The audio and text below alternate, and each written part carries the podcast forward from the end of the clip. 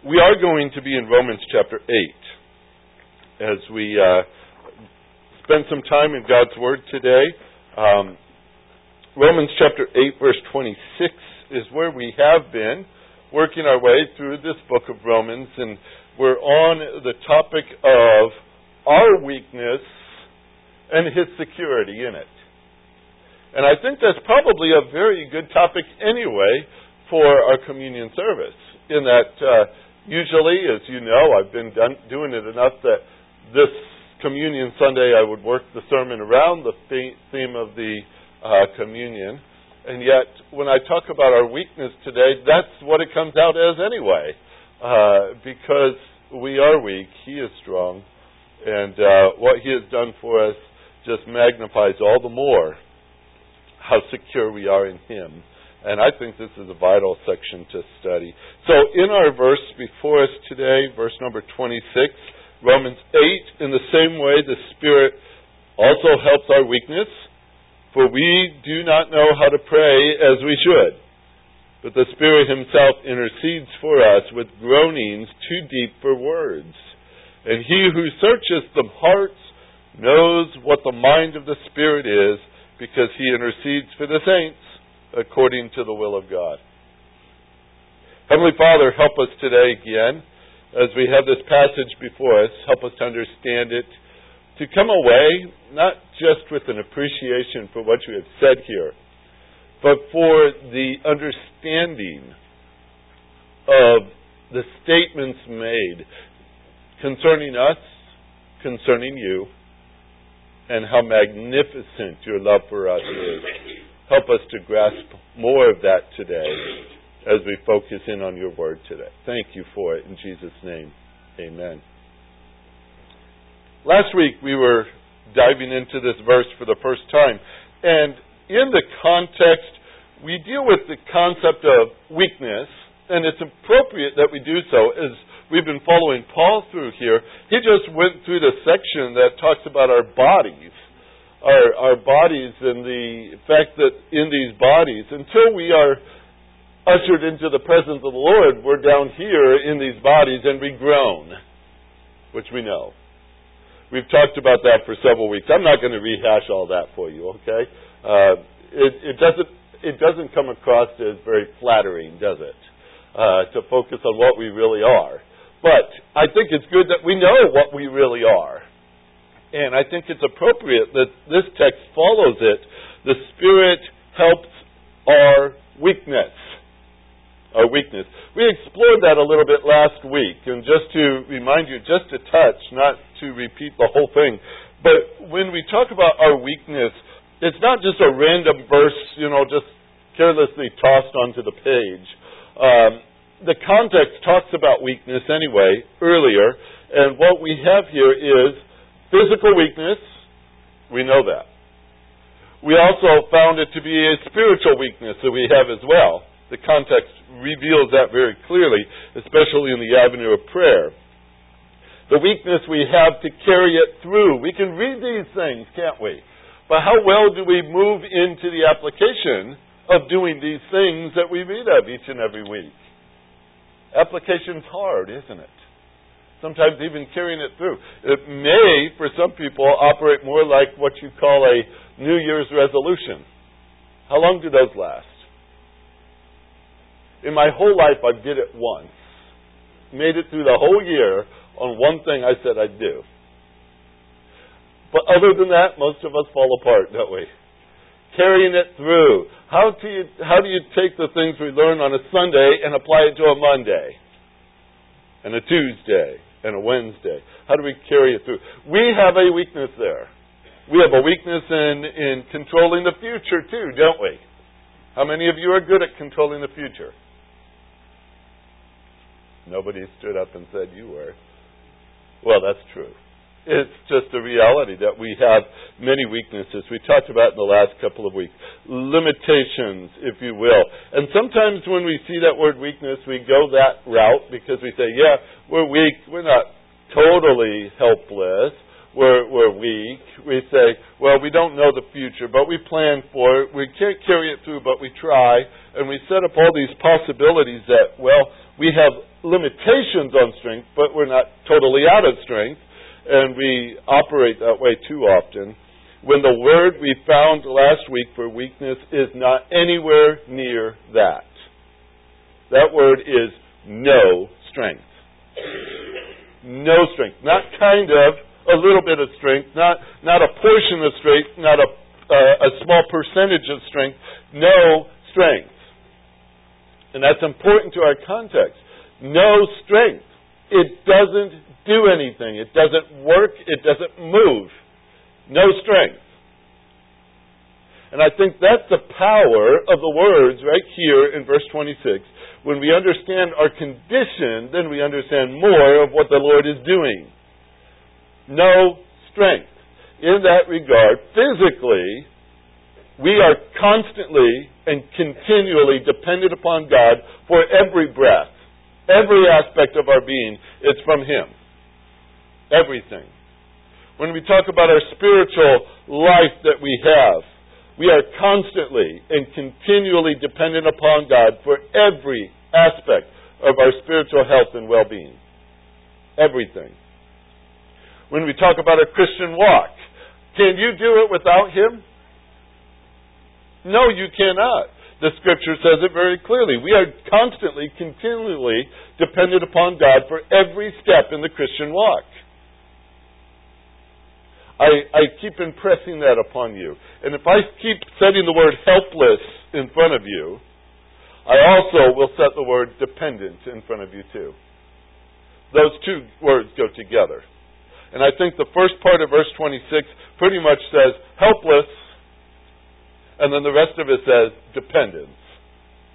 And that's what we're going to be looking at, especially here. Because when it says that the Holy Spirit helps us with our weakness, the, the key to that word help, and we talked about it last week, it's not that He comes alongside and He just kind of carries one end and you carry the other end. It's more the idea that He does it instead of you, because that's actually in the Greek word. Instead of. Instead of. And I think it's powerful just to see what he is operating, how he's operating here. Uh, I, I want to underscore all that for you because this helps to know. When it says that the Spirit helps our weakness, there's a little verb tense called the present tense in the Greek tongue, and that means continually. That means right now. That means ongoing. It's got all kinds of aspects to it. But what that means is that He is operating right now. Right now. Sometimes we say, well, is that constant? Yes, it's constant. It on goes even now. Even right now. Is that only for Sundays? No. It's constant. What about when uh, when when um, we're busy with other things? Is the Holy Spirit still at work in you? Yes, He is. He lives there. Do you know that? It's just an incredible chapter when you start putting the pieces together because He doesn't come on and off again like your light switch, perhaps. He doesn't just operate in your, your desperate moments of need like, well, he's there if you call him up and suddenly he's there to help you, and then he just kind of goes into sleep mode or something while you operate yourself. He doesn't do that. He's constantly at work in us, constantly doing what we cannot do. And that's a good thing, because if we have no strength, you think we're going to muster somehow some strength in the next 10 minutes to do it ourselves? Scripture goes on and on and on to say that we have no strength. But He does. And He's operating right now. You know what? There's two thoughts that come to my attention, and one of them just popped into my mind, and this is what I say. First of all, as I said last week, He is not waiting for you to say, Help me, for Him to operate. He is helping you now. All right? So he, he he's not the, he's not a genie. He's not somebody you just ask, you know, when you want him. He's already operating right now. He's not in the audience. He is in you. and He's operating right now. That's one thing. Here's the second thing that just kind of popped into my mind, and I don't know what to do with it exactly, but this is what I hear when I think this through. How often we take credit for what He's been doing. We pat ourselves on the back. Boy, did I do good on that one. You know, great Sunday school lesson. That was that was my cleverness, wasn't it? How, how often have we taken the credit for so many things? Our lives? Well, I, I, I, I take good care of myself. That's why I'm in such great shape. That's why I, I feel healthy and all that. Have we not acknowledged it's the Lord's graciousness to us? That we are who we are today, what He's done for us today, the strength we have for this day, the wisdom we have for this day, the life we have for this day. Isn't it Him? That's coming back to a point I'm making, and it has to do with dependence. Okay, now that just sets you up to tell you the truth for what we have to talk about in verse number 26. The Spirit does help our weakness. That's true. Our inability, our complete helplessness, He is doing that. For we do not know how to pray as we should. Let's stop with that phrase right there today. Do you feel uncomfortable suddenly? Guess what I'm going to talk about? We do not know how to pray as we should. How many of us would say amen to such a verse like that? Uh, we do not know how to pray as we should. That's an intriguing little phrase. It sounds so interesting, so so easy, but Perhaps as you've been reading your translation this morning, I'm reading out a New American Standard Version, and you say, Well, Pastor, the words are not exactly the same. You said how to pray, and mine says, We don't know what to pray. You say, Which, which is it? Well, actually, almost everybody who translates from the Greek comes up with a different kind of phrase for this. And I find that very interesting. So I'm going to give you a handful of them, okay? and I think you might find it interesting too. Uh, it is true, we do not know. That's the key to it. We do not know. That's the word oida, perfect knowledge. How many of us have that? Perfect knowledge. We don't. We don't have perfect knowledge on any topic that I know of, especially the issue of prayer. The perfect knowledge that we lack, we make up for with Bible conferences and many books and many subjects and many attempts to understand prayer. Why, we're in good company. Even the disciples once asked Jesus to teach them how to pray, right? And you know what his answer was. Of course he do. Started with, Our Father who art in heaven, hallowed be thy name. And we've gotten used to that. We understand that. But that was because the disciples asked him how to pray. Maybe you've read some of the books by E.M. Bounds. You ever hear of E.M. Bounds? He wrote a whole library on prayer. Here's some of the titles. He wrote one called Power Through Prayer, another Prayer and Praying Men, another Purpose in Prayer, The Essentials of Prayer, The Necessity of Prayer, The Possibilities of Prayer, The Reality of Prayer, The Weapons of Prayer. Intriguing, huh? Maybe you've pulled out Andrew Murray's book, With Christ in the School of Prayer. Wouldn't that be a fascinating study? R.A. Torrey wrote a book back in the late 1800s, early 1900s called How to Pray. I have that one on my shelf. I've started in on it. I've never gotten past chapter 1. I figured if I if I'm going to learn the way he teaches how to pray, I've got to learn chapter 1 before I can move to chapter 2. Chapter 1 is on being sleepless in prayer. He talks about those who don't sleep. They spend their night in prayer. They go through the entire night in prayer. And I said, you know, I haven't learned that one yet. That's a hard thing to do, especially when you're laying horizontally and your head's on a pillow. That doesn't help. I know that much. But there's all kinds of topics on how to pray. And the New American Standard Version says, we do not know how to pray as we should. Is there a method of prayer? Is there some strategy or some, or maybe some depth of passion that belongs with it? Because Scripture says the effective, uh, uh, the effectual, fervent prayer of a righteous man availeth much. Sometimes I wonder if our, our prayers are, are just, well, we lack the word fervent in there. Do you think maybe God just hears loud prayers? Some people pray like he's deaf. Some people say, no, no, no, no. Uh, he can, he's moved when he hears us pray from our heart. And we talk about inward prayers, and, and how many times have we been in church where we say, anyone have any silent prayers or unspoken prayers or things like that? Well, God knows what those are, too, right? We talk about prayer in that regard sometimes. We, we talk about uh, how to speak in prayer.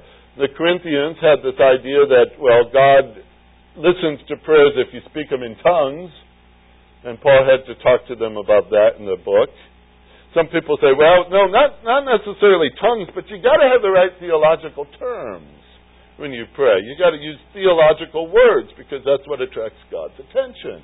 You got to use the big words, of course. Uh, uh, and you can't end it without that phrase, in Jesus' name.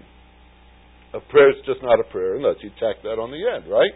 Some people say, well, no, it's not about the words, it's about your position. Uh, some people say you have to stand to pray. I've heard of congregations say, everyone stand up, we're going to pray. Uh, some people say, no, no, it's sitting. And others say, no, it's kneeling. You got to kneel to pray. And then there's the other that says, "Don't face down. That's the way God sees you, and that's the way He notices. Uh, what about your eyes? Should they be closed or opened? Well, if you're driving, I have a recommendation. Leave them open. Some people say you got to have hands in the prayer, up or down or out or these kind of things. Uh, there was once a man that Jesus talked about who beat his chest as he prayed. So we have variety in that too, and you say, well, okay, um, what about when do I pray? You're saying how to pray. We don't know how to pray. Do, do we pray in the morning? Do we pray at noon? Do we pray in the evening? Do we pray before the meal? I tease the kids, and I would tell them on occasion if they start to eat before we prayed for it, it will poison them. And if you open your eyes, you'll go blind.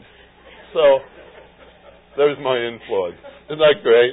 Um, but do we pray? Do, what, what happens if you don't pray for your meal, if that's the case? Do you pray three times a day? Do you pray in the morning? Do you pray at night? How do you know when to pray? What day of the week do you pray? Well, Sunday sounds like the good day for it. Monday's the day that desperately needs it. You go through the list uh, of when do you pray. Matter of fact, while you're at it, who prays? When you're in a group, you're at home, say, is it dad's job? Is it mom's job to, to say the prayers? Or do you take turns around the table like we do at our house? Do you do you take a, an opportunity in a prayer meeting to pray? Who's allowed to pray in a prayer meeting, by the way? Is it just only the men who can pray? Or if the women are going to pray, do we have to put them off in a corner by themselves so they can pray by themselves? How do we do that? And, and if we're in a church service, who's the one who has a position to pray there? Is it just the elders? I'm asking a lot of questions, aren't I? Let's ask this while we're at it. If in the Old Testament the prayer often coming out of the tabernacle temple was accompanied with a burnt offering.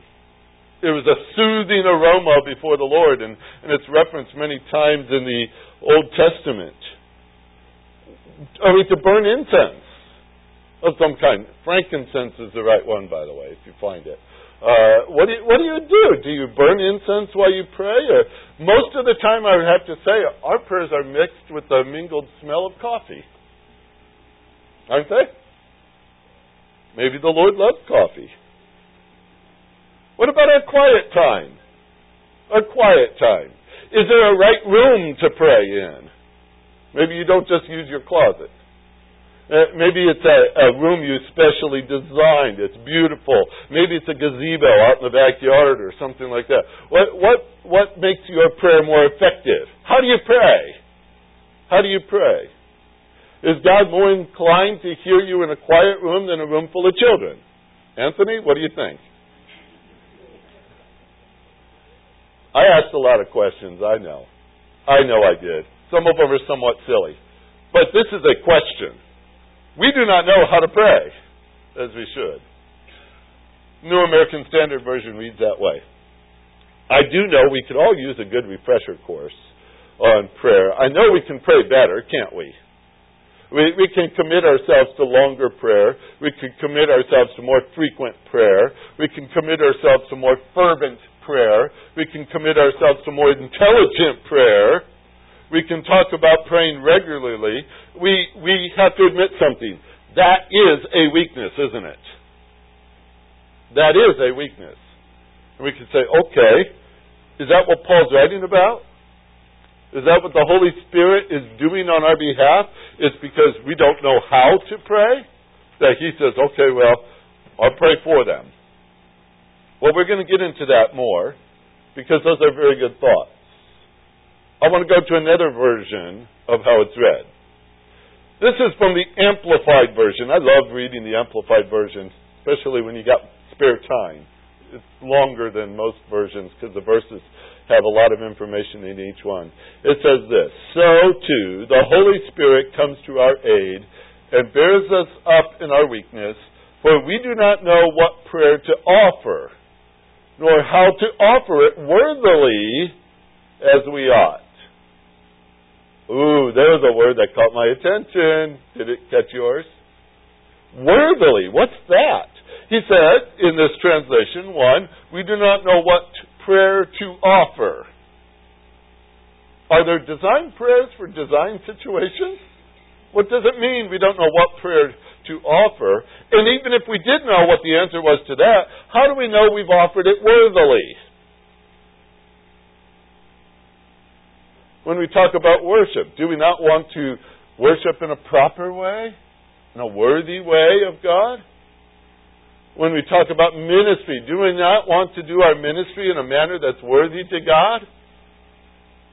When we when we talk about what is unworthy, you know, the Corinthians were told at one point when they came to a communion service of all things that Paul had to warn them. Whoever eats of the bread and drinks of the cup of the Lord in an unworthy manner shall be guilty of the body and the blood of the Lord. Now, does that sound serious to you? It was. And they were doing that. They were abusing the communion service. So I ask you this must prayer be serious? If it's to be worthy, do we have to have a, a serious nature to it? You know of it in the old Puritan style years and years ago on Sunday afternoons. The kids sat on little wooden benches in the in the parlor of the house, and nobody was allowed to move. No one's allowed to talk. No one's allowed to play. They all sat there. All the stories we heard of in the past of people who who said this is a serious way to spend your day in prayer, and they would make it so serious you couldn't move. Now contrast that to that with uh, my biology class when I was in college. Uh, it was great going to a Bible college because you could pray before exams as a class. And there in biology class, uh, professor called on a, one of the ladies there in the classroom. One of the students said, "Would you pray for us? Uh, we're about to take this exam." And she asked the Lord to help us regurgitate what we learned on the test. you know what? I don't know if that was worthy or not, but it was unforgettable. How can you forget that? That was just an interesting way of saying something. Worthy, worthy is not in the text. The Amplified Version added that to pray in a worthy manner. Now, I'm not saying toss it out. But when we talk about our approach to prayer and what we seek to accomplish in prayer and who we're going to talk to, we are talking to the Almighty God. And how many of us are worthy to do that? If it wasn't for Jesus Christ and His blood, we wouldn't have access to the Father anyway. But He did make the way for us, didn't He? He did.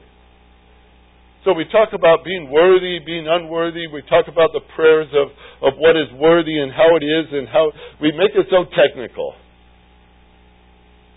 So let's move on to a third translation. And if you're reading from the King James Version, you have this in front of you. Likewise, the Spirit also helpeth our infirmities, for we know not what we should pray for as we ought. We know not what to pray for. The first one says we didn't know how to pray. Second one says, well, uh, we don't know which prayer to pray, and we don't know if we prayed in a worthy manner. And now this one says we don't even know what to pray for. Now, I've been there before, haven't you? You don't know what to pray for. You, you, you have an absence of words, and many times that's because you don't know what to do. You have you don't have the wisdom for the answer. You you don't know what's the next step. Been there, haven't you? Stand there and say, Hey, I just, Lord, I don't know how to pray about this. How many times have you actually said that? Lord, I don't even know the words to say about this. I don't even know. How many times have you said, Lord, I don't know your will? I don't even know if I'm asking right. I, I, I don't understand the problem. I, I don't know what I should do. I don't know where I should go. I don't know how to say it. Maybe you've even started this way Lord, I know my heart's not right. My heart's not right. I don't even know how to bring this before you. Once I heard a speaker at Moody when I was there who, who opened my eyes to a whole new part of prayer I never knew and understood. He says, Why don't you just be honest in prayer? The Lord already knows. That blew me away because I never considered prayer to actually be a dialogue with a God who knew me. I wasn't brought up thinking that way. For maybe it was a glitch on my part, but I thought it was a formal thing, the right things to say, certain words you got to say. That way, everyone's impressed, and you come away saying, "Hey, that was great." Never realized I was talking to God. Never realized He already knew. But that's what Jesus says. He already knows what you need before you ask it. So he says, why don't you just be honest with God? Just tell him. Lord, I'm in a very bad mood right now. Does He have the ability to handle that? Yes. Oh, so many things that we limit our prayers on because we say, I just don't know what to say. I don't know how to say it. How do you pray according to His thoughts? How do you know it's not your thoughts? How do you pray for His will well, Isaiah found out very early that God said, you know, my thoughts are not your thoughts. My ways are not your ways. For as high as the heaven is above the earth, so are my way higher than yours, and my thoughts than yours. So it's kind of hard to enter into prayer saying, this is what the Lord's will is, and I'm going to tell him. Being more receptive to what God's will is. How do you do that? What have I set up for you this morning? Confusion? Frustration? You don't know what you're doing now? You don't even know if you want to pray now. You're scared to death. You know what? There's your weakness. There's our weakness. Because prayer, prayer is very revealing. We do not know what we should pray for as we ought. William Tyndale said it this way in his translation back in the 1500s. We do, for we know not what to desire as we ought. What thing we should be praying for?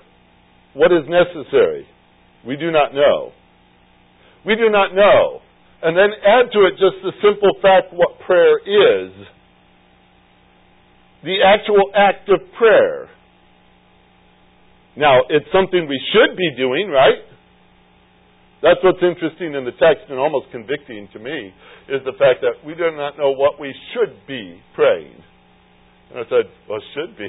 that makes it sound like I'm not. Gives room for that. And it's probably very true. There's a difference between the fact that we are praying and we should be praying, right? Here's the reality prayer is not only something that requires our attention, but it really often gets our neglect. It gets our neglect.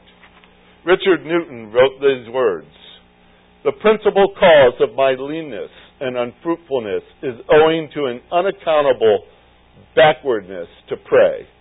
I can write or read or converse or hear with a ready heart, but prayer is more spiritual and inward than any of these, and the more spiritual any duty is, the more my carnal heart is apt to flinch from it.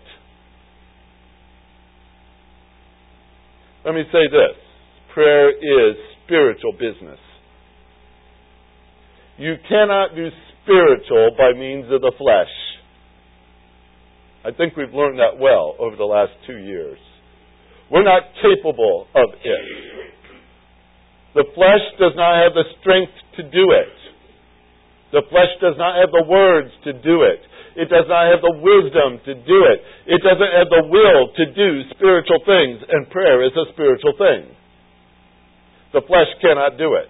And how often do we use the flesh for prayer? We approach it in the wrong way, don't we? Simply put, when it comes to prayer, our first thoughts ought to be this we are helpless in this activity.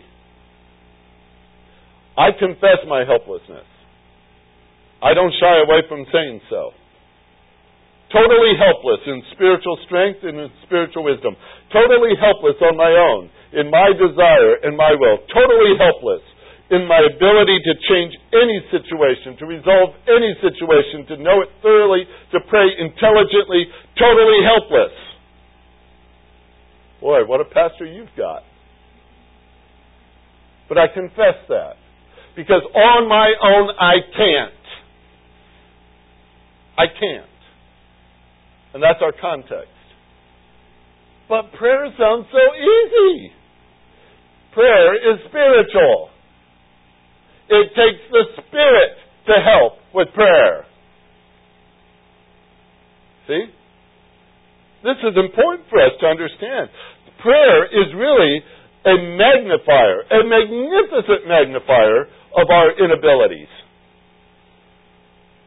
Prayer is a confession, folks.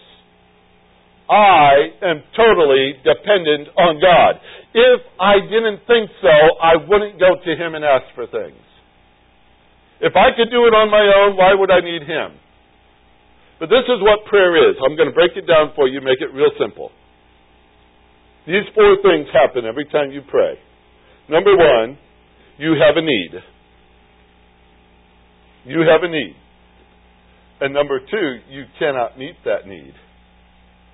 You cannot meet the need, or else you would not be praying.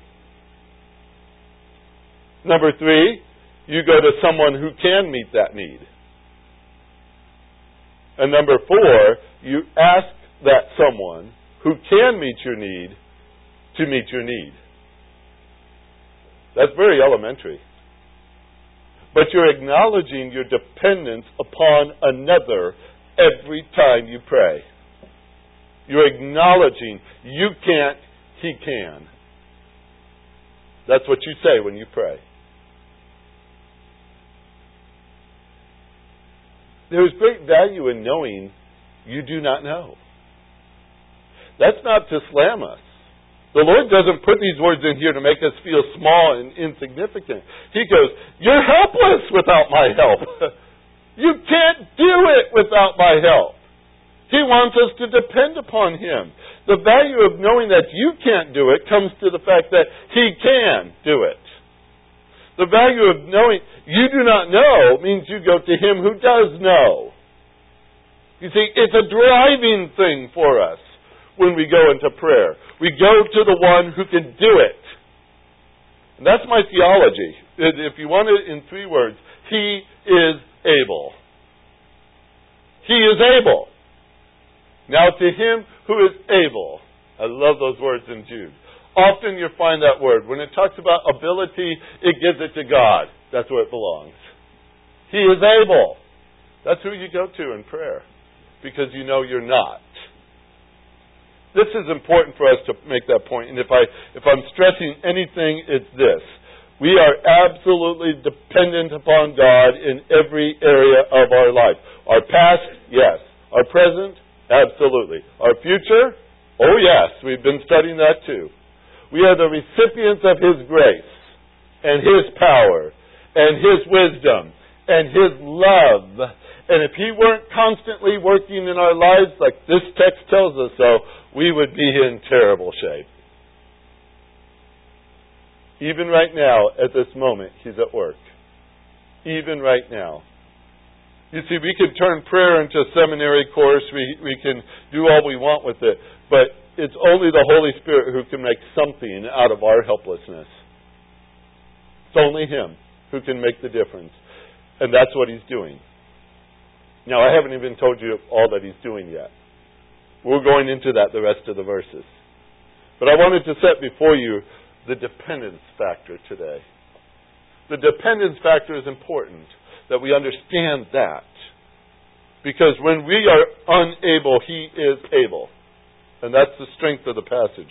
We're going to deal with that more. But there's probably nothing more pronounced than what we're going to talk about right now this communion service. It represents what? The death of our Savior, right? The reason for his death was because of our sin. And what could we have done with our sin? Nothing.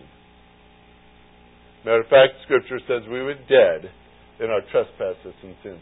And if it wasn't for him, we would have no hope. And That's why I love those verses. That even while we were yet sinners, Christ died for us. We're going to remember that in our communion service. We were helpless. We were hopeless. We were dead and unable to do a thing about it. And He changed everything. I love that dependence on Him because upon Him I stake my entire eternity. He died for me. He died for you. We're going to take this communion service together. And if you're a guest with us, you're certainly welcome to join us. Do you know Jesus Christ is your Savior?